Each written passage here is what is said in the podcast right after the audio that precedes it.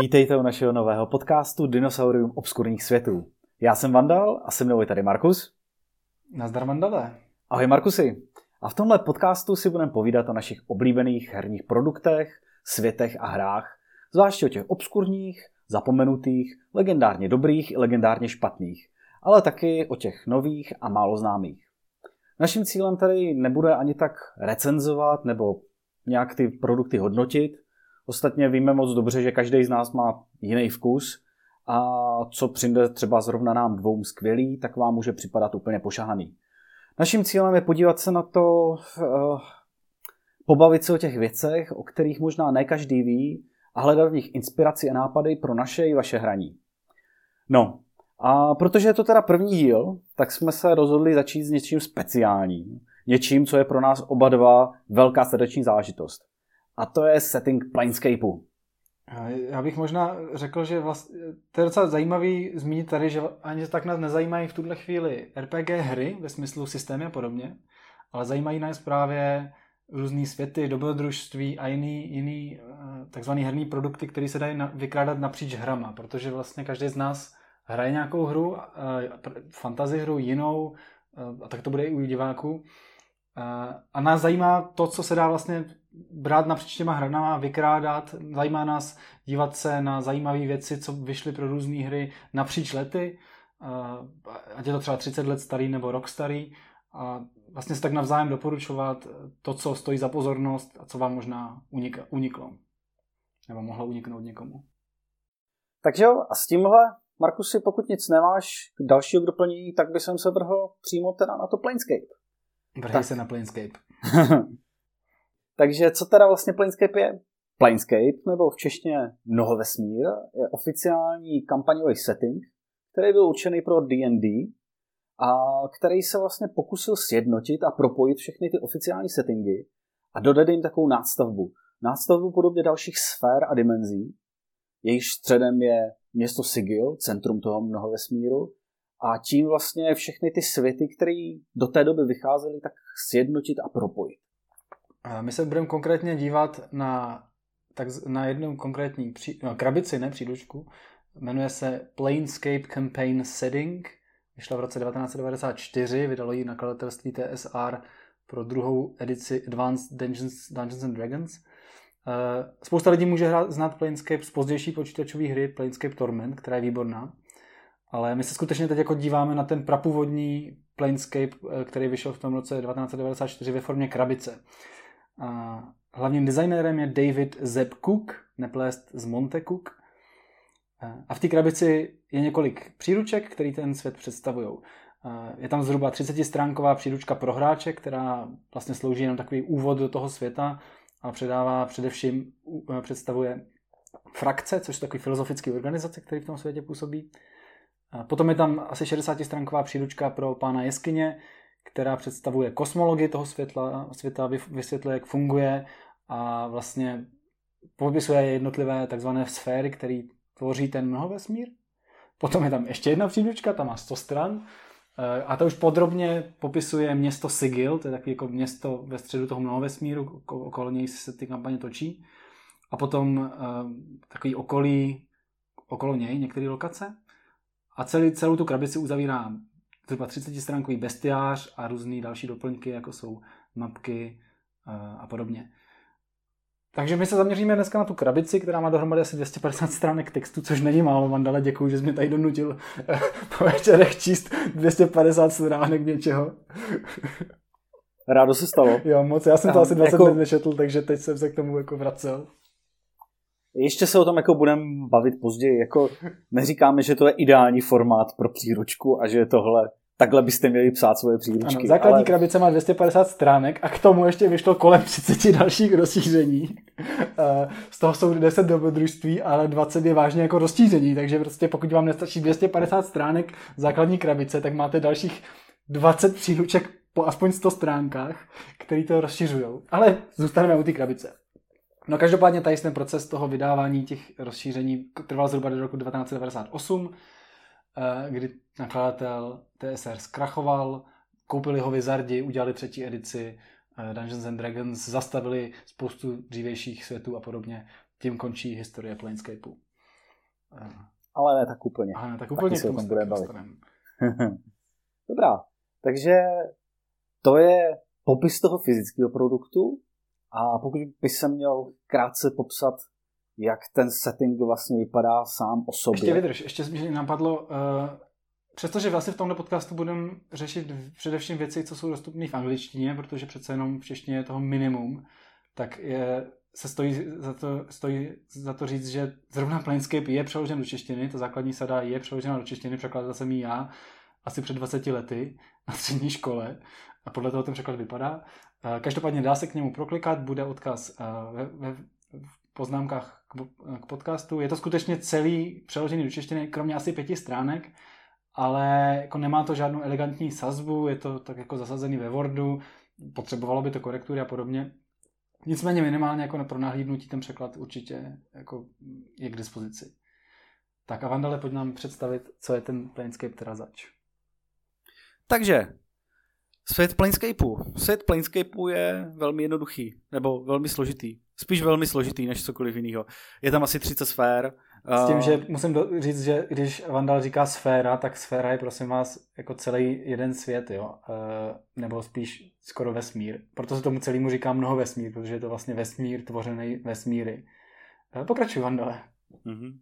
Ano, jedna, asi 30 nekonečných sfér, nekonečných čase v prostoru, takže uh, ano, uh, už ku příkladu taková ta základní sféra, základní materiální sféra, ta obsahuje všechny světy D&D, čili Forgotten Realms, Greyhawk, Mistaru, tenhle náš svět, všechny tyhle ty světy existují v té primárně materiální sféře, ve které jsou ti dobrodruzi, kteří dál můžou objevovat zbytek toho vesmíru. Můžou objevovat vnitřní sféry, což jsou elementální sféry, je to třeba sféra ohně, sféra země, pak jsou tam různý, různý paraelementální, kvazielementální sféry, třeba tam, kde se tyhle ty hlavní elementální sféry stýkají, že jo, mezi sférou země a sférou vzduchu, tak máme prostě sféru, já nevím, třeba minerálu nebo sféru páry a tak dál. Pak, je tam, pak jsou tam vnější sféry, což je takový jejich opak. Pokud jsou vnitřní sféry, ta, to tělo toho vesmíru, ty stavební prvky, tak vnější sféry jsou zase takový ty duchovní vesmíry. Jo, tam máte pekla, tam máte různé sféry, o kterých můžete říct, že jsou různý ráje, ty jsou navázané na ty filozofie, na, na přesvědčení. Budeme se o nich ještě bavit dál. A tím centrem mnoho vesmíru, který tohoto všechno spojuje, tak je samotný město Sigil, které je ve své vlastní sféře takový koblížek, jedno město, ve kterém se to všechno střetává a do kterého vedou portály ze všech těch ostatních sfér. Ehm, vlastně jádrem toho Planescapeu jako herního světa je totiž docela propracovaná kosmologie, kdy oni skutečně popisují jako desítky různých sfér, jak vypadají, co v nich se nachází, kdo v nich žije a řeší, jakýma způsobama se mezi nimi prochází, skrze různé průchody, portály, víry. A jsou tam skutečně sféry od těch jako běžných, kde se dá chodit, přes různý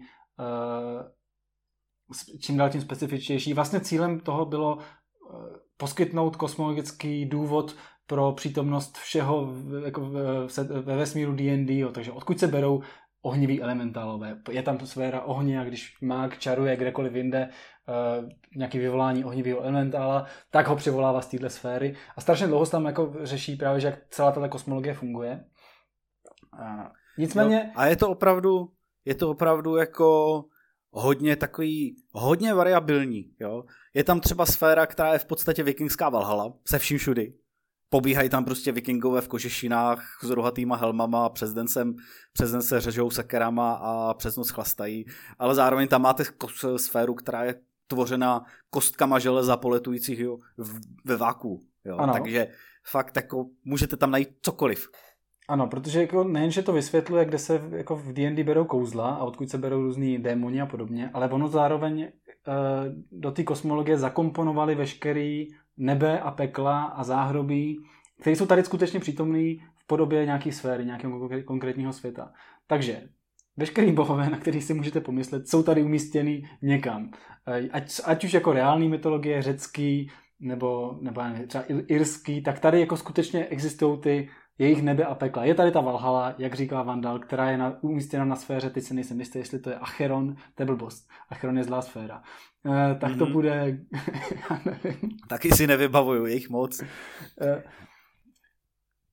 nad rámec tohohle všeho, není to vlastně jenom kosmologie suchá, nad rámec tohohle všeho má ten Planescape i nějakou vlastní atmosféru, nějaký, nějakou vlastní identitu. Jo? Nejsou to jenom splácení světy dohromady. A ten Planescape celý stojí a padá na tom, že pracuje s vírou, přesvědčením, filozofií.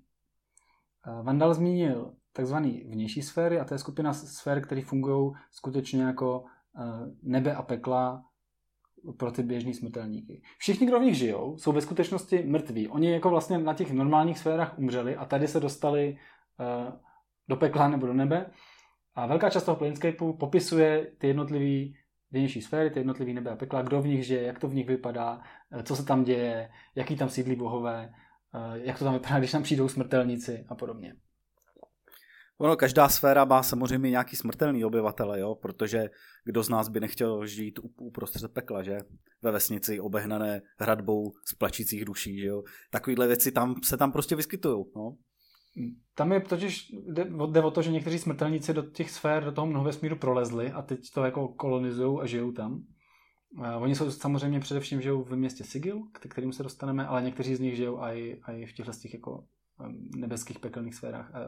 Ono ten Sigil, to je dobře, že ho zmiňuješ, protože to jako ten je, to je takový fakt jako středobod celého toho univerza. To je prostě Sigil, je ta věc, která celý tenhle ten obrovský myšmaš a pelmel spojuje a dává tomu prostě tuhle tu atmosféru. Jo. A předpokládám, že jsi chtěl, chtěl zmínit frakce určitě, která, které jsou taky strašně důležitá součást toho settingu. Frakce, už se jako teď dostáváme k hračským postavám. Eh, kromě toho, že tady máte ty bohy a nebe a pekla, tak eh, v Planescape působí organizace, kterým se říká frakce, jich tady popsaných 15. A to jsou, uh, oni jednak plní nějakou společenskou funkci, kdy v tom městě Sigil uh, každá frakce něco, má nějakou budovu, nějakou, uh, zastává nějakou roli, například frakce Harmonium, která věří v řád, zastává vlastně funkci městské hlídky a vede, myslím, že kasárna městský a podobně, ale zároveň jsou navázaný na nějakou životní filozofii. To jsou vlastně filozofie, které možná znáte z hodin občanské výuky na, na základní nebo spíš střední škole. A tady najdete skutečně jako veškeré filozofie rozmístěné do těch frakcí. Najdete tady solipsismus, najdete tady nějaký jako nihilismus, najdete tady uh, všechno, všechno možné. Například frakce bezútěžný úklad věří v tom, že vesmír nemá smysl, Eh, všechno, jako, všechno jsme k záhubě, v Sigilu se stará o blázny. Eh, naopak, frakce boží lidé, eh, ta věří tomu, že každý z nás se reinkarnuje do stále jako vyšších a vyšších podob a cílem našeho života tady je vlastně žít co nejčest, nejčestnější a nej, nejhonosnější život a jako reinkarnovat se do těch jako vyšších podob. Jo, já myslím, že teďka každý z našich posluchačů má jednu zásadní otázku, která mu vrtá hlavou. A jak je možný, že tyhle ty frakce se spolu navzájem okamžitě nevymlátí v tom sigilu? No, oni nemají moc důvod se mlátit. Oni jsou prostě, to jsou prostě jako 15 různých filozofií, každý má jiný vysvětlení toho, o čem je život, co je smyslem života. Pro každého z nich to znamená, že se chová trošku jinak, pro každého z nich to znamená, že ta jejich organizace se věnuje jiným, jiným činnostem, uh, ale vlastně proč bys jako vraždil se s někým, kdo má jenom jinou životní filozofii, že jo? No, lidstvo to dělá od nepaměti. No to nejsou... Vraždí se z... Jasně. Ne, ono totiž musíme zmínit to, že co je v Sigilu strašně důležitý, jako v tom městě, je, že Sigil je neutrální půda. Sigil je prostě město, jak je v tom středu těch sfér, tak to je město, kde jsou všichni, se tak nějak žijí v takovým neklidným míru, a můžete tam, můžete tam potkat všechny bytosti ze všech sfér, ze všech přesvědčení. Jo. Je to jediný místo ve vesmíru, kde vejdete do hospody a uvidíte, jak tam spolu popí anděl s dňáblem a pijou pivo a kecají o tom, co je novýho. Ono totiž v Sigilu, ano, Markusy? No nejenom to, ale, ale některé ty hospody pečou speciálně o ďábly a, a místo stolu jsou tam nějaké jako lávový výhně a podobně, některé se speciálně o anděli. Je to prostě středobod veškerého toho mnoho vesmíru, všichni se tam potkávají, míchají a vlastně jako tak nějak se přijímá to, že to je to místo, kde se nevraždíme. A oni se potom rozutíkají do těch svých jako různých sfér, kde vedou nějaké války, uh, různé frakce démonů proti sobě, ale ten sigil je taková jako neutrální půda, kde se to všechno potkává.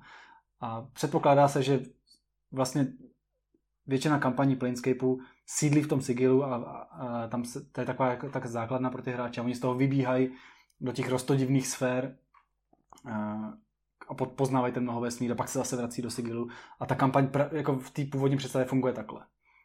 Navíc, navíc v sigilu je paní bolesti, což je potřeba zmínit. Paní bolesti, ta, což je takový tajemný vládce toho města, o kterém nikdo pořádně neví, co je zač, je to vlastně taková nadpřirozená, nejasná bytost jakési dámy, která se zjevuje obklopená čepelemi a kdo dělá problém, tak je z města vyhoštěn nejlépe do nějaké podsféry ve formě bludiště, kam, kde zmizí navždy. Takže uh, to mě vždycky zaujalo, že v těch knížkách je schválně, jak budeme se o tom bavit, Planescapeu, stejně jako ve všech knížkách druhé edice, tak všechno je skatalogizované, vše, každá postava má svůj stat blok, přesně rozepsaný statistiky, jakou má sílu, jaký má útočení, útočný čísla a tak dále. Paní bolesti tohoto nemá a je tam výslovně napsáno, že tahle ta bytost nemá stat blok a ne, nemůžete s ní bojovat. Prostě ať udělají hráči cokoliv, nemají šanci zvítězit. To je jedna z mál, jeden z mála příkladů toho, kdy Dungeons and Dragons jakýkoliv edice odmítlo něčemu dát statistiky.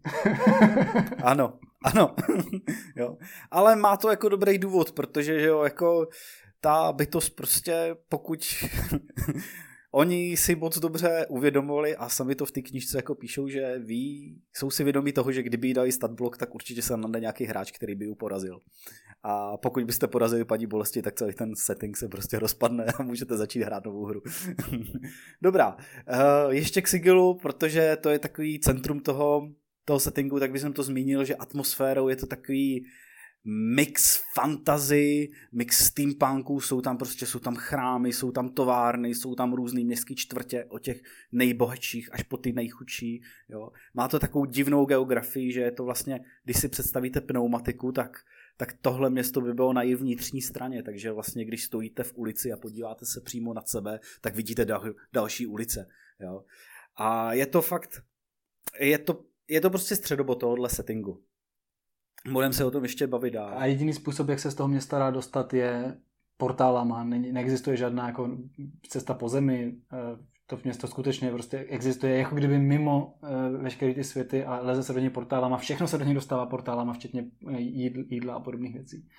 Ano, třeba splašky vedou do kvazi elementální sféry slizu.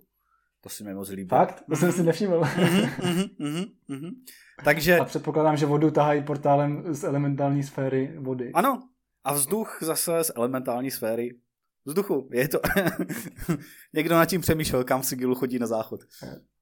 Než se dostaneme k tomu, co, by, co, by, co jsme na tom hráli, nebo co bychom na tom chtěli hrát, co nás na tom osobně jako nejvíc uh, zajímá na tomhle světě, tak bych vlastně chtěl zdůraznit o čem vlastně si myslím, že ten setting je. A te, on je skutečně o vírách, filozofiích, náboženstvích, ale, no především těch filozofiích. Jo, že přestože je tady jako ta kosmologie toho, uh, kde co je a postavy vlastně do, klasicky dobrodružně lezou do těch různých sfér, které jsou čím dál bizarnější a nápaditější, tak zároveň je tady skutečně důraz na, na to, že každá postava by měla být členem nějaký frakce, měla by mít nějakou životní filozofii, to znamená, že i ten hráč bude nějak roleplayovat a bude prostě hrát toho nihilistu, nebo naopak bude hrát toho, který věří, že uh, tohle, to třeba spalo, frakce spalovačů věří, že tohle není skutečný život, že tohle vlastně, že tady jsme za trest a teprve když umřeme uh, bez jakýchkoliv vášní a emocí, tak, se, tak, tak nám bude dáno, aby jsme se znovu zrodili do nového života a tak dále a tak dále. Uh, ono dokonce já bych byl dokonce radikálnější, já bych řekl, že tohle je asi jediný setting, kde fakt důsledně dává smysl, aby hráči měli přesvědčení. Zatímco ve většině ostatních settingů, tak přesvědčení jsou takový berličky, občas prostě hráčský, tak tady fakt dávají smysl a fakt jsou důležitý. Přímo to ovlivňuje ten svět okolo. No celý ten svět je vlastně psaný hodně pro jako roleplayový hráče, když si použiju, použiju tenhle termín, který vážně jako se rádi babrají v tomhle v těch různých filozofiích a vírách, můžeš to z toho samozřejmě vypustit a, a děl, mít to vyloženě jako jenom panoptikum divných světů, ale, ale tohle je to, to, co tomu dává tu zajímavost a ten nový rozměr. A když se potom podíváš na ty dobrodružství, které proto vycházely, tak se často zabývají tím, jak se ty frakce různý dostávají právě do sporu. Nebo do nějakých jako mocenských pletích, eh, kde jsou jako nekompatibilní ty jejich filozofie a oni usilují o to, aby trošku zatili plány někomu jinému. Mimochodem, jedna pěkná věc je, že eh, v prostředí těch vnějších sfér, což jsou ty nebe a pekla, je možný, aby jako jednotlivý města přepadávaly z jedné sféry do druhé. Když, když obyvatelé jako toho města začnou věřit něčemu jinému, tak jako se běžně jako stane, že přepadnou do jiné sféry, která víc odpovídá tomu jejich jako novému přesvědčení. Takže vedou se boje i tím způsobem, že se vedou vlastně PR kampaně v městech a snaží se jako konvertovat jako myšlení lidí spíš než, že bys jako dobýval vojensky, tak prostě přetahuješ města mezi sférami po, po, po, skrze víru, filozofie a přesvědčení. Toho jsem si chtěl vždycky zahrát. Tohle úplně vidím prostě tu hru ve stylu Demolition Mana, jestli jste to viděli, prostě takový totálně zákonný město, kde všichni prostě dodržují zákony do, do puntíku a ta parta tam přichází jako taky chaotický živel a snaží se zabránit tomu, aby to město sklouzlo úplně do té zákonné sféry. Jo, takže to je v podstatě, no, ano, já myslím, že tohle je vhodný okamžik jako využít na to, si říct, co bychom v tom vlastně chtěli hrát ideálně. Kdybychom teďka měli začít kampaň, v Planescapeu, tak Markusy, co by si zahrál? Uh, já jsem Planescape už hrál, tak já začnu tím, co jsem v Planescapeu hrál. Uh, a to, co jsme hráli my, hráli jsme to ve Fateu, uh, jako takovou spíš jako sérii one-shotu a hráli jsme zaměstnancem spediční společnosti Uls Spedio, což byl takový setup, který vymyslel můj kamarád Conlay a já jsem mu dával zdárně. Uh, Urs Spedio je právě že společnost, která se zabývala jako dovozem věcí do Sigilu, to je pod, podstatný. Uh, a cokoliv jste potřebovali, oni vám byli schopni obstarat a zařídit. Uh, měli sídlo na budově velké slévárny, protože ten setting je takový trošku steampunkový, takže jako z, boku slévárny pod, pod nějakou obrovskou trubkou byl zavěšený takový domeček, ke kterému se šlo po vachlatých žebřících a vedl to jeden staříček. A z nějakého důvodu měl potřebu jako neustále najímat zaměstnance, protože kredem té společnosti bylo doručíme cokoliv kamkoliv, kromě našich zaměstnanců. E, měli docela jako odpadovost, takže hra, jako ten setup spočíval v tom, že hráči byli prostě noví zaměstnanci této společnosti a ta společnost je vysílá do různých sfér, aby buď něco doručili, nebo přinesli. Úplně ideální setup na Planescape, protože jako skvělý důvod poslat hráče kamkoliv. Já třeba tohle příklad využiju k tomu, abych dal nějaký konkrétní příklad toho, co v tom Planescape je možný najít. Tak třeba jedna z těch vnějších sfér se jmenuje Karcery, je to vlastně uh, jedno z těch pekel, myslím, že chaotický zlo. Uh, a kar- sféra Karcery stojí na tom, že funguje vlastně jako vězení. Má myslím, že sedm vrstev uh, takzvaných, každá, no pater, každá je jako trošku jinak popsaná, co, co v ní je. Když říkám patro, patro, tak to znamená nekonečný svět. Jo? Eh, není to jako budova. To prostě sedm ano, nekonečných... Každý, ka, abyste pochopili, tak každý nekonečný svět obsahuje v sobě několik dalších nekonečných světů, aby, abyste, měli, abyste náhodou neměli nedostatek prostoru hracího. Ano, a, a tady, oni jsou tak jako velmi stručně popsaný, ale v, v zásadě všechny stojí na tom, že ty lidi se, no, ty mrtví, co tam jsou, ty duše, uh, oni mají nějakou fyzickou podobu samozřejmě, se nemůžou dostat ven. No a na hranici do téhle sféry kar- karcery stojí město eh, Cursed, my jsme tomu říkali Klatě, eh, který není v té sféře, ale sousedí s ní, takže má část, část jeho charakteru. A Klatě byly město vlastně takový hodně chaotický, zločinecký, který je takový kruhový obehnaný hradbama, ale vtip je v tom, že stráže pouštějí lidi do města, ale nepouštějí je ven že kdykoliv chceš toho jako města, tak musíš mít jako potvrzený dokumenty, aby se, aby se dostal ven. A naše dobrodružství spočívalo v tom, že oni měli něco do toho města doručit, což udělali asi během pěti minut hry ty hráči. A celý zbytek dobrodružství byl o tom, by se s ní snažili dostat ven. A to, si nevím, to jsme se nevymysleli, to město takhle je skutečně popsané. Ty hradby jsou porostlý eh, takzvanou břitvicí, což je prostě taková jako ostrá deva, přes kterou se nedá líst. A skutečně to město stojí na tom, že se z něj nedá dostat. A a měli jsme dobrodružství o, o, o tomhle. No takovýchhle, takovýchhle lokací, takovýchhle měst je ten Planescape plný a dají se v něm vlastně zažívat jako bizarní netradiční dobrodružství, který uh, klasický fantasy setting vám nenabídne. No ale Vandale, ty jsi to myslím, že nehrál ještě Planescape nikdy, že? Planescape? Já Nebo jsem hrál? Já jsem hrál, já jsem hrál, respektive chviličku jsme hráli, začali jsme jednu kampaň, ale uh, moc dobře. Ono totiž, uh, on ten setting je hodně zvláštní, jo. Musím jako upřímně říct, jako, že není pro, pro každého hráče. Když chce hráč prostě hrát klasický fantasy a nechce řešit tyhle ty věci, tak no, to není úplně nejvhodnější setting pro něj. Jo. Je, je potřeba, aby ti hráči byli fakt jako trošičku srozumění s tím a viděli do čeho jdou, ale to asi zhruba v každé hře. Nicméně, uh, nicméně částečně jsme hráli v tom Sigilu, co je Sigil, to je klasický, to je prostě klasická městská kampaň. Když začnete hrát městskou kampaň, tak můžete strávit celou kampaň v tom jednom městě a nemusíte se posunout někam jinam. Ale osobně, osobně, kdyby jsem měl něco hrát, tak můj tajný sen je teda si zkusit hrát v těch vnitřních sférách, v těch elementálních sférách. To mě teda zajímalo, protože já jsem četl uh, vnitřní sféry jenom v základní uh, krabici, a to jsou prosím vás popisy typu, to je, každý z nich má jednu stránku, jo? Já neříkám, ale, že jsou uh, dobrý, těch... že jsou dobrý a dlouhý, ale pro mě jsou inspirativní. vydrž mi, vydrž mi, já, já, já jako dám příklad nějakého světa a ty mi řekneš, jak se v tom dá něco hrát, jo? Protože to, těch je 16, každý na jednu, na jednu stránku, ale jsou to třeba jako elementální sféra ohně, je tvořena, ku podivu to není jenom jako uh, ohnivá hmota, jsou to myslím, že nějaké jako ostrovy pevniny, co plavou eh, mezi plamenama, ale dá se po nich chodit. A je tam popsáno, že tam třeba jako sídlí džinové a ifriti a podobně a je, a, a je tam jako město, jako, myslím, že město Mosazy se to jmenuje. Mm-hmm, město Mosazy. A vede, vedený ifritama, kdy, kdy, kdy, kteří, to jsou takový ohniví džinové, kteří tam jako bičují svý otroky a ty vlastně nemůžou nikam utíct, protože všude kolem toho města šlehe plameny. A mně vždycky tyhle jako popisy přišly cool, ale vlastně ty sféry jsou takový totálně nehostinný. Jak se tam dá něco hrát? Uh, zrovna k tomu, no proto říkám high, high level exploration a survival. Nicméně třeba právě to město Mosazy je zajímavý v tom, když si pak čte člověk k tomu i další články a různé nápady a tak dál. Uh, ono se vlastně považuje za největší, největší trh s magickýma předmětama v mnoho vesmíru. Jo? Takže jako ona tak, tak, ta knižka není dobrá jako v tom smyslu, že byste ji vzali a mohli začít podle ní hrát. Jo? Je to takový spíš jako, že si to člověk přečte a nakopává to tu, nakopává to tu fantazii a člověk si říká, OK, tohle je zajímavá lokace, tohle bych jsem chtěl použít, tohle je prostě, jo. jsou to občas, občas je to zoufalý, protože jsou tam naznačený, jsou tam naznačený věci, fakt třeba ve dvou větách, jo. Je tam třeba pevnost, o které se říká, že tam sídl ten lich Vekna, jo, ten jeden z nejlegendárnějších prostě lichů v celého prostě D&Dčka, že jo, který ho vytvořil ještě Gygax, jo. A je tam zmíněno prostě třeba věta, jo, že v té pevnosti jsou místa, kam se i on chodil bát.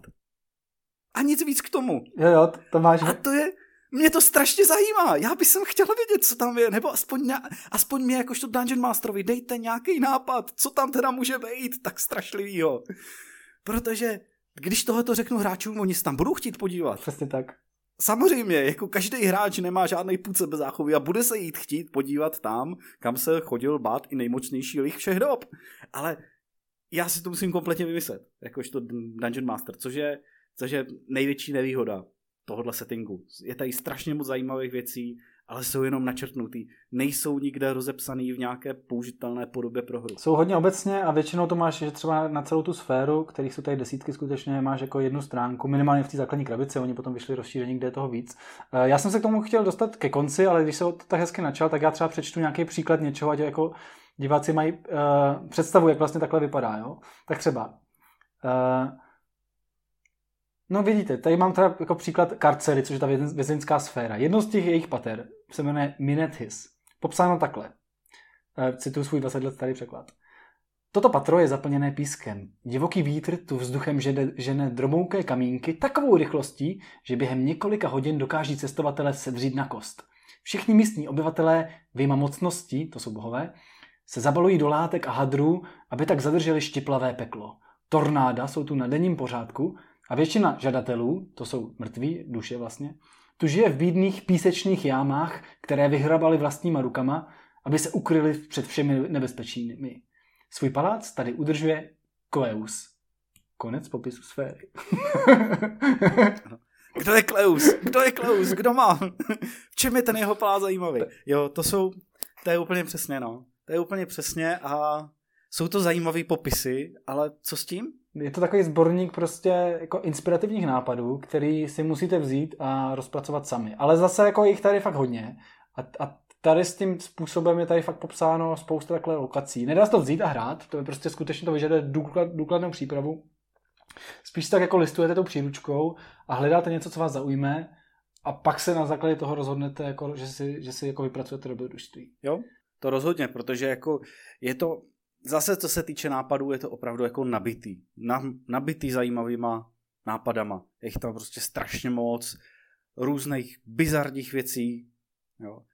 A takovýhle, já to mám třeba hrozně rád, protože já, když to srovnám třeba s příručkama k Forgotten Realms, kde se dozvím prostě, že tady tohleto město vyváží víno a obilí, to je věc, kterou já nepotřebuji vidět. Jo? To já si dokážu vymyslet sám. To je totiž uh, můj věčný problém, ke kterému jsem se chtěl dostat, problém uh, s připravenýma herníma světama, který mají stovky a stovky stránek, kdy to je skutečně jako věc, která se dělala především v 90. letech, kdy se jako chrlily ty světy Vlastně to byly, to byly takový sborníky encyklopedický fakt, jo? Že, že to nebyl materiál nutně určený přímo do hry, spíš jako taková inspirace. A teď si prostě dostával stovky a stovky stránek faktů o nějakém světě. A teď je samozřejmě otázka, nakolik ty jsi schopný to vůbec pojmout a něco takového hrát a nakolik to vůbec potřebuješ. Jo? Uh, já mám s tím problém s těma obyčejnýma fantasy světama generickýma, jako je právě, že Forgotten Realms to zmínil, Asterion jsem kdysi zbožňoval, ale vždycky jsem to jako hltal, četl, ale nikdy jsem pořádně ty informace nedokázal dostat do hry, protože jich tam prostě řádově mnohonásobně víc, než jsi schopnej kdy odehrát. A pak samozřejmě ta hra ti vychlí takovýhle obecný popis, jako jsme zde i řekli. A co s tím máš dělat? Hlavně to jsou věci, to jsou věci, které já si dokážu vymyslet sám na místě. Když se mi hráč zeptá, co tohle město vyváží a řeknu, OK, tohle město je v lesích, tak asi se tady těží dřevo, jo. Nepotřebuji vědět, že ročně vyváží 30 tisíc kubíků dřeva, jo, to je... No a, a já taky jsem měl takový tendence, když jsem prostě četl třeba Forgotny a zkoušeli jsme v tom hrát, je, že místo, abych si tyhle věci potom sám skutečně vymyslel, tak jsem měl tendenci to prostě hledat v některý ze 60 příruček, abych to měl správně, což ve skutečnosti byl strašný jako blok jakýkoliv kreativity, nebo jako jakýkoliv vlastně, no byla to jako koule na noze ve skutečnosti pro hru. Tyhle ty podrobné světy pro mě. Eh, takže já mám k ním rozporuplný pocity, ale zároveň některý z nich miluju. Mám třeba Warhammer a Planescape. Eh, z nějakého důvodu ten Planescape pro mě tenhle problém jako za stolik nemá. A teď je otázka proč. Planescape totiž nemá tyhle, ty, tyhle ty vyloženě obecné věci. Planescape, ano, má problém v tom, že nerozpracovává ty nápady dostatečně do takové, řekněme tomu, použitelné podoby pro hru. Ale jsou to zajímavé nápady, jo je to, jak říkám, třeba Acheron, máš tam měsíc, na kterým je město a pak je tam zmínka o tom, že ten měsíc je vlastně obrovský mimik, jo? obrovská prostě živoucí monstrum. Jo? Ale není to, ale není tam prostě psaný, že, že ti obchodníci toho města obchodují s kobercama, což je prostě věc, kterou ty využiješ mnohem míň, jo. Je tam, je tam prostě nějaký zajímavý nápad. Takže sice to furt musíš dopracovávat, ale je to něco, co už tě nakopá. Ano, já, já jsem dospěl k podobnému závěru, protože vlastně jako hejtuju jako klasický světy a miluji Planescape a to je, to je ten, že prostě Planescape je něco, co já bych nevymyslel. Nikdy. Ani prostě, kdybych jako měl zajsen na noční můry a byl světovaný. To prostě uh, tady, tady se já tím listuju a ani jedno z těch míst, který tady nalistuju, nejsem schopný vzít tak, jak je, vytisknout si tu jednu stránku a hrát to. Bych, vážně bych musel jako vymyslet dobrodružství, vymyslet si postavy do toho a podobně, ale jako je to strašně inspirativní a vzbuzuje to ve mně tu chuť to zkusit a, a, a hrát to. A to se mi u většiny jako jiných publikovaných světů neděje. Protože to jsou skutečně prostě popisy středověkých měst a obchodních tras a kupeckých guild a tady je obchod řemeslníka Uh, to už je jedno, to ani nemá smysl zmiňovat. Jo. Eh, já mám teď, teďka mám úplně tady prostě PTSD z Greyhawku a jeho popisu erbů a těchto těch věcí. jo, že tady tenhle ten pán má ve svým erbu bílou lasičku na černém poli. Jo, to je naprosto nejzásadnější informace, kterou potřebuješ pro hru. Uh, to, to je právě jako na tom Planescapeu je dobrý a proto si myslím, že je použitelný i dneska že jsou tam prostě nápady, že těm těma knížkama můžeš listovat. A i kdybys nehrál v tom světě, i kdybys hrál v jakýmkoliv jiným světě, v jakýmkoliv tvým světě, tak můžeš prostě použít část těch nápadů buď pro nějaký jiný dimenze, nebo pro nějaký magický zámky, nebo cokoliv jiného, nebo třeba i jako místnosti v dungeonech, jo. Jsou tam, jsou tam prostě nápady, které z toho můžeš prostě takhle vykrást. Aby jsme to nepřechválili, tak já jsem, uh, já ten svět skutečně mám rád, ale 20 let jsem ho nečetl, tak při návratu k tomu uh, po 20 letech jsem zjistil, že i to, co tady, na co teď nadávám, je tady na, na jednom místě přítomno, že prostě je to takový jako promíchaný, máš tam šíleně inspirativní věci, například tady mám třeba Yggdrasil, jo, strom, uh, vesmírný strom, který prorůstá mnoha sférami a jeho kořenami a větvemi vlastně dokáže přecházet mezi světy a bla, bla, bla. Cool nápad, super. A pak jsem si tady vypsal ukázka třeba, uh, jaký jsou tady příklady postav. Tak je tady třeba příklad v nějakém městě. Trabanova výheň, jo? Uh, tam trpaslečí mistr Traban vyrábí zbroje. A teď cituji. Ty už se směješ. Tra- Trabanovi při práci pomáhají jeho syn Trabanson, 312 let, vnuk Tarhold, 205 let, pravnuk Tarholdson, 138 let a adoptovaný ogr jménem Uhložvejk. Ten žije s rodinou již od svého osiření ve dvou letech a je jakýmsi Tarholtovým experimentem. Tarholt se totiž snaží zjistit, zdali je možné napravit ogra poctivou trpasličí výchovou. Doposud se pokus daří. Uhložvejk ještě nikoho nezabil. Celá rodina přišla do Sigilu z Krynu, to je uh, Dragonlance, asi před 120 lety při drobném exodu trpaslíků na vnější sféry. Traban sám o návratu vůbec nepřemýšlí, kdežto jeho děti by zase jednou rády spatřili svou domovinu. Fascinující, že? Když Fascinující. Planescape začal vycházet, tak Gygax už 10 let v, TC, v TSR nebyl, ale stejně jeho duch cítím ho velmi silně, protože úplně si vybavuji keep, keep on the borderland a to, že uh, tento obchodník má ve své zadní místnosti schovanou pod kobercem truhličku, v které je 12 zlatých proč je to tam napsané. A jak se, jak se to dá hrát? Co s tím mám dělat? Jako k čemu mi je tady vědět, že prostě uh, kovář má tři syny, jednomu je 312 let, jednomu 205 let a adaptovanýho ogra, uh, který sní o tom, že se vrátí na svou domovinu. K čemu mi to je? Jako to já z toho zajímavou hru neudělám. Proč to tam je? No jasně, no a další věc, že jo, ty tabulky, co tam uh, jsou. No prostě, prostě my tady jako uh, ten Planescape chválíme a já ho miluju, ale je tam skutečně jako spousta věcí, které nezastaraly dobře. Jednak jsou tam tady ty ozvěny tohohle balastu skutečně, prostě, který vidíte v jiných světech, tak je i tady místama. Uh, no tabulky. Jaký tabulky myslíš, Vandale? Kouzla. Kouzla a různé vzdálenosti mezi sférama a síla magických předmětů a tyhle ty krásné věci. Hmm, kdybyste to, kdybyste viděli teďka Markuse jako náživo, tak byste viděli, jak se tady zoufalstvím protírá oči a chytá se za hlavu. Hele, já, tu, já ten svět mám fakt rád, ale fakt nechápu, proč tam mají 10 stránek. Co 10? Tam je asi 30 stránek o tom, jak funguje magie. A teď prostě, na jakých sférách fungují jaký typy kouzel a jaký typy ne a jaký, jak velký mají postihy a jak přesně se to dá obejít a máš tam prostě jako různý ingredience, které musíš použít k tomu, aby ti fungovalo tohle kouzlo a na každé sféře se to chová jinak a zbraně, které vyrobíš na jedné sféře, za každou sféru, kterou jsou od, to, od toho vzdálený, ztrácí bonus uh, jedničku, takže když je plus čtyřková, tak na vedlejší sféře jenom plus, trojková, na další plus dvojková. Kdo to má sakra počítat? Koho to zajímá? Proč je to tady 40 stránek tohodle? Já bych jako, já bych chtěl říct, jako, že hele, buďme fair, on to, on je to v základě, je to dobrý nápad základě je to dobrý nápad, jakože když seš, nevím, plácnu, když seš eh, v pekle a budeš se pokoušet povolat na svoji pomoc božskou magii, která je vlastně úplně protilehlá, tak jako bude to mít nějaký postih. Problém je, že oni to nepřevedli do nějaké zábavné herní formy.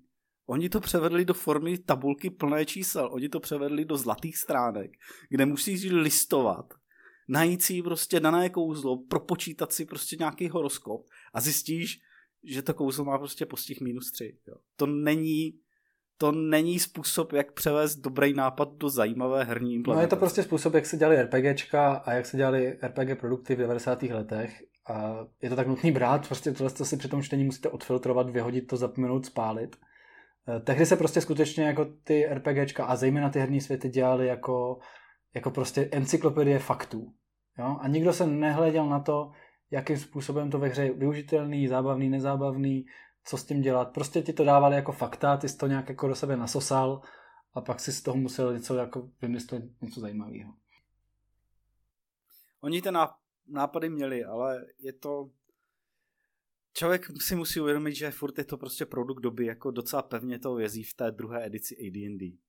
No, není to, když k tomu budete přistupovat prostě optikou moderní her a jedno, ať už, ať už budeme brát třeba OSR hry, anebo klidně prostě příběhové hry, tak furt je to prostě, je to zastaralý, jo.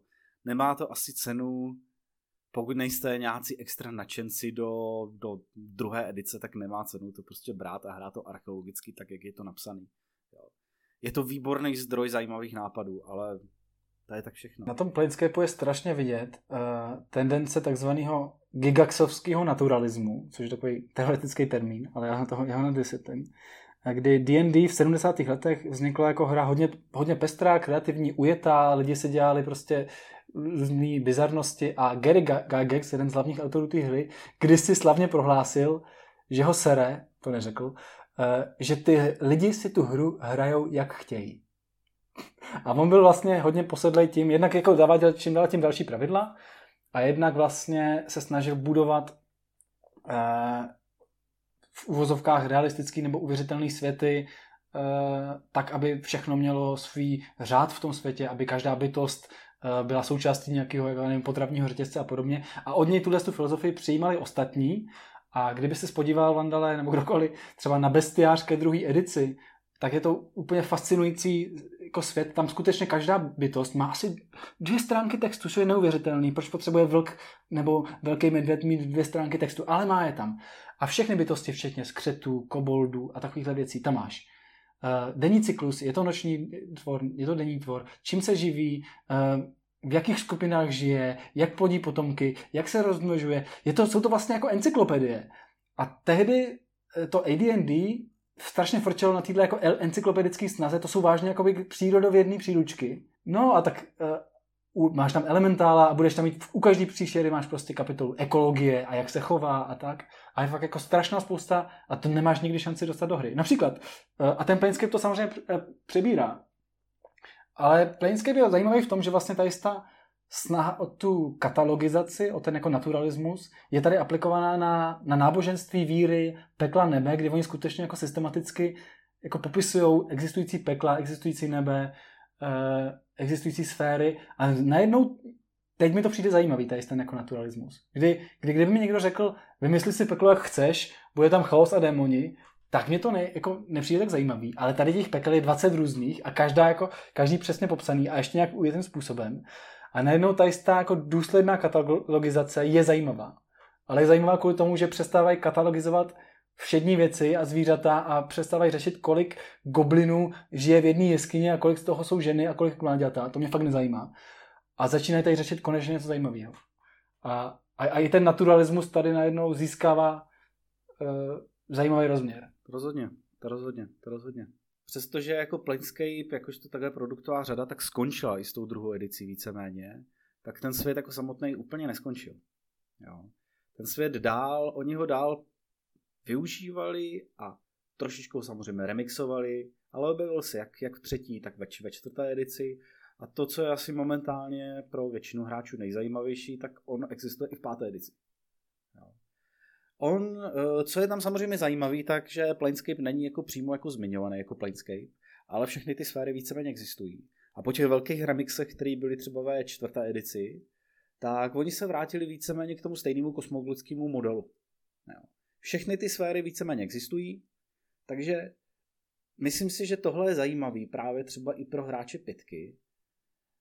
Uh, tak to, že si víceméně tyhle ty knížky si může vzít a když z nich když bude ignorovat tyhle ty různé tabulky a to přijme jako pravidlový navázání, tak to v podstatě může vzít tak, jak to je a implementovat to do své hry, protože většina z těch monster v bestiáři z páté edice existuje. Jo. Většina z, uh, ty sféry tam jsou, vlastně, že jo, uh, v Dungeon Masters Guideu tak jsou popsaný. Jo.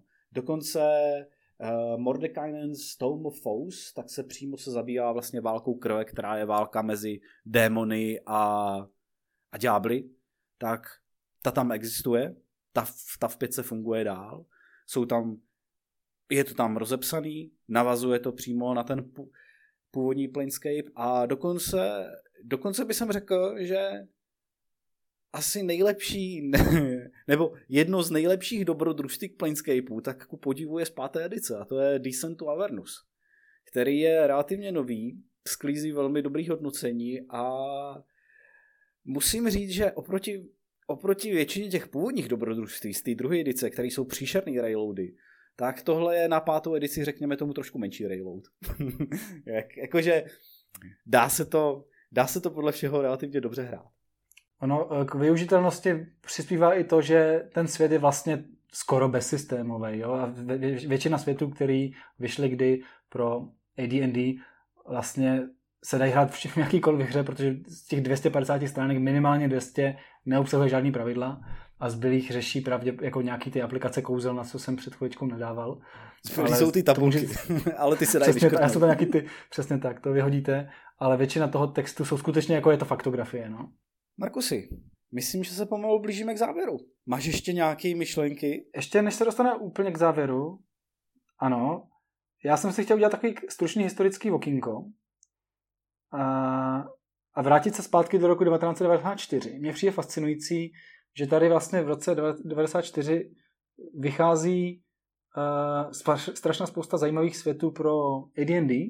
My se k ním možná i časem dostaneme k tím dalším. A v České republice vychází Dračí doupě.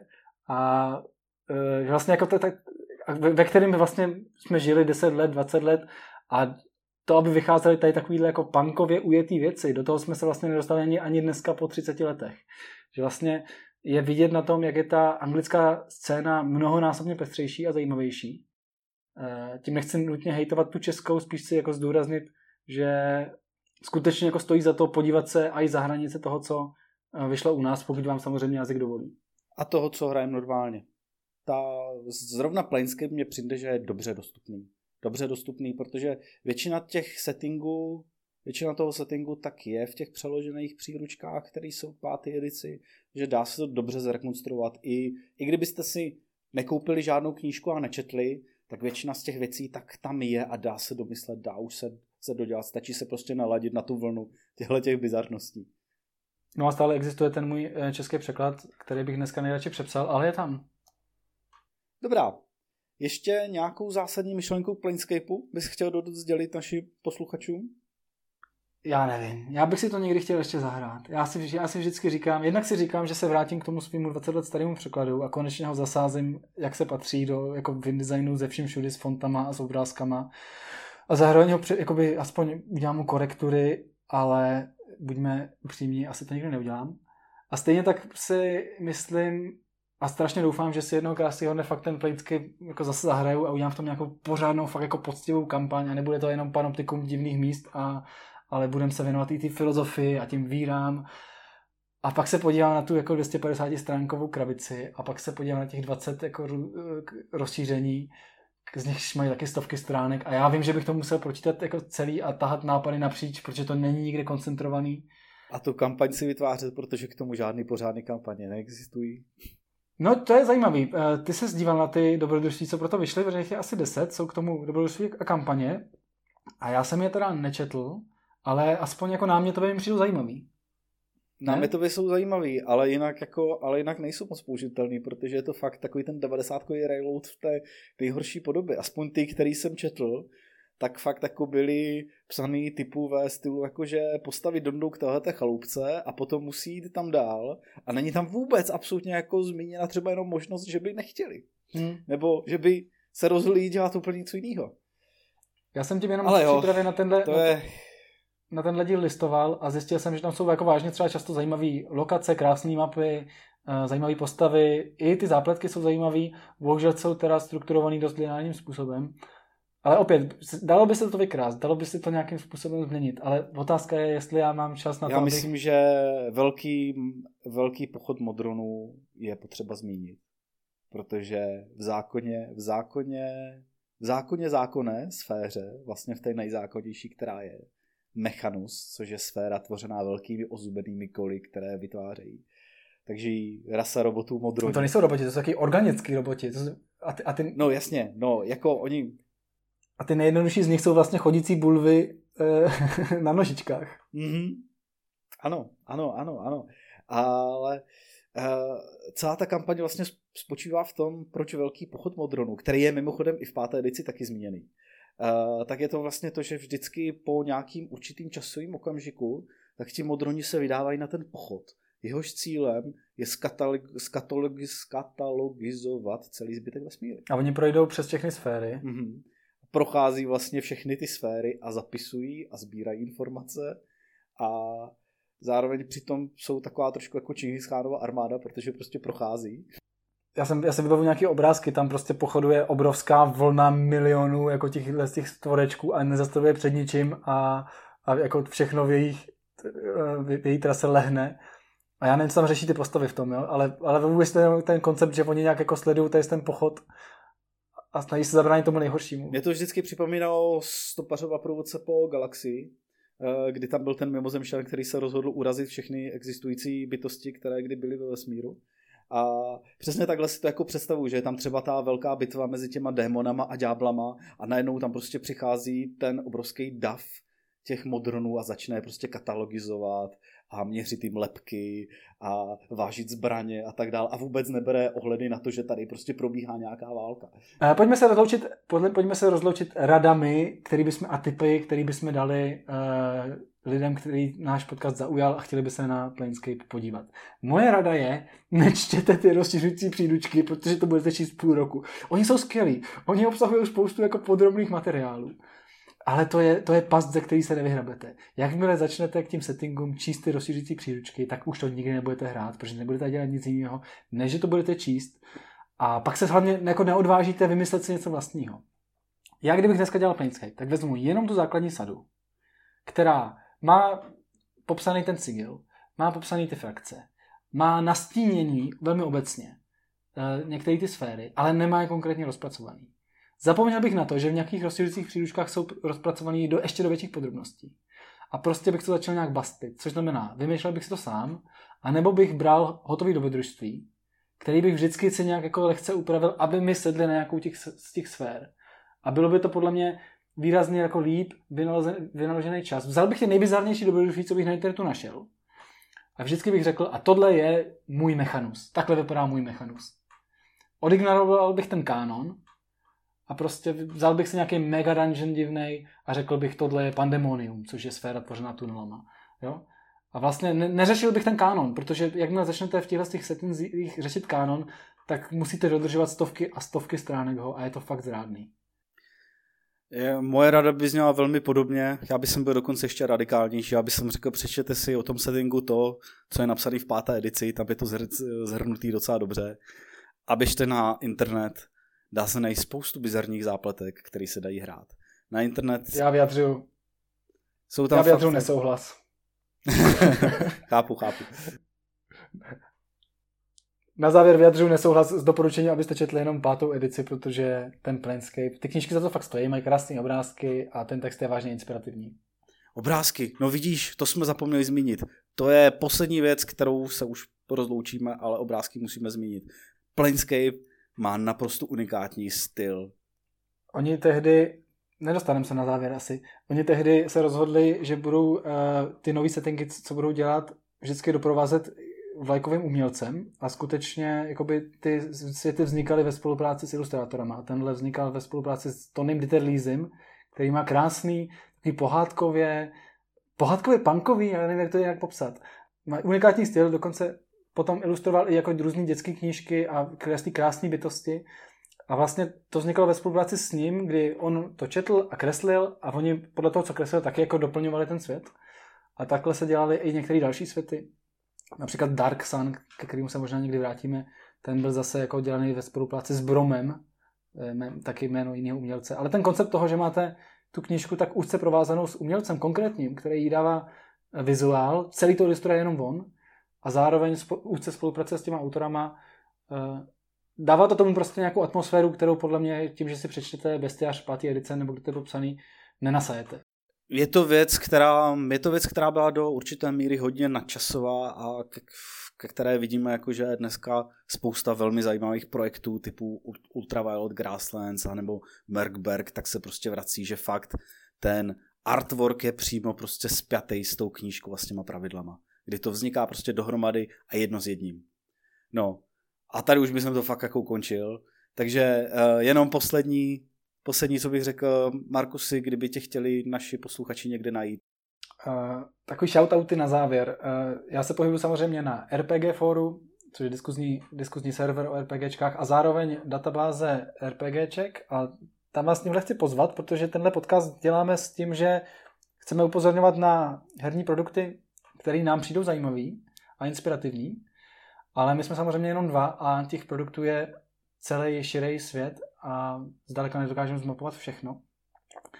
A od toho slouží databáze RPG, což je takový vlastně projekt, kdy se snažíme vybudovat něco jako ČSFD pro RPGčka, což znamená, že o jednotlivých hrách, světech, příručkách, dobrodružstvích tam najdete vždycky stručný záznam a pak je možnost to různě hodnotit, komentovat, dávat tomu 0, no 1 až 5 hvězdiček.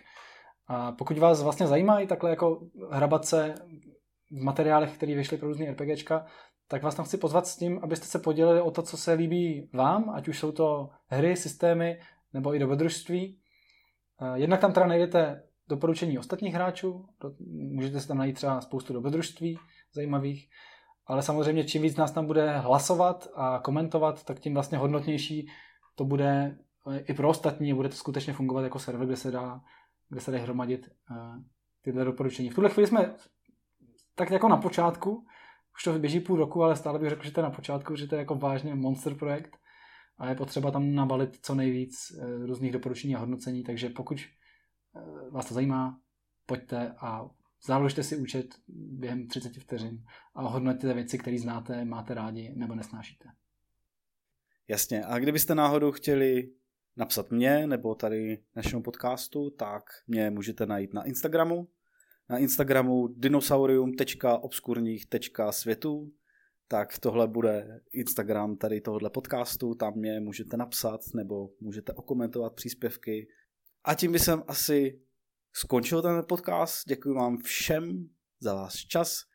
Pokud vás něco zaujalo nebo nám chcete vynadat, tak nám neváhejte napsat. Mějte se krásně, loučí se s vámi Vandal a Markus. Loučí se Markus, čau. Ahoj.